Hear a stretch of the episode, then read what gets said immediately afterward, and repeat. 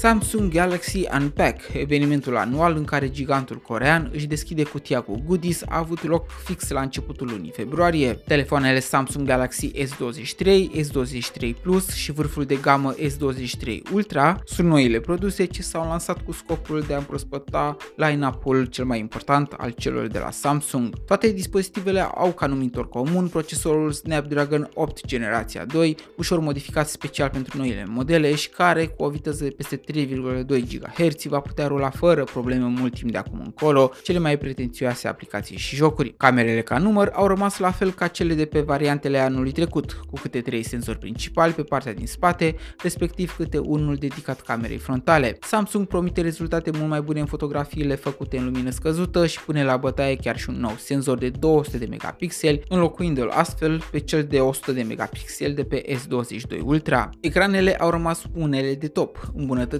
doar pe partea de luminositate, variantele S23 și S23 Plus beneficiind și ele acum de maximul de 1750 de niți. Mai mult decât atât, noile sticle de protecție au primit upgrade de la Gorilla Glass Victus Plus la Gorilla Glass Victus 2, făcându-le astfel cele mai vizibile și rezistente modele Galaxy. Designul nu a suferit mari modificări, sticla regăsindu-se și pe față, dar și pe spate, cu mențiunea că la varianta Ultra aceasta vine cu un finisaj mat, iar scheletul este realizat din aluminiu. Galaxy S23 Ultra a primit un mic finisaj al marginilor, făcându-le mai puțin rotunjite, însă păstrând aceeași formă mai dreptunghiulară și aceeași dimensiune de 6,8 inch sub care se ascunde și creionul tactil S Pen. Firma coreană s-a aliniat și trendului actual de protejare al mediului, multe componente ale carcasei fiind fabricate din materiale reciclate. Bogdan sunt, iar acestea ar fi unele dintre noutățile pe care Samsung le-a implementat în noile lor modele de vârf. Am impresia că în acest moment industria de telefoane mobile stagnează într-un fel. Upgrade-urile implementate pe modelele de top ale telefoanelor sale, după părerea mea, nu aduc un plus valoare atât de mare în utilizarea normală de zi cu zi în comparație cu cele de anul trecut. Nu vreau să fiu înțeles greșit, trendul acesta l-am observat și la competitorii ceilalți care au reușit și ei să creeze dispozitive premium în ultimii 2 ani încoace, care nu merită să fie schimbate an de an. Bine, asta dacă nu ești un obsedat de tehnologie sau un bogătaș care își permite schimbul lor ca pe șosete pe curând.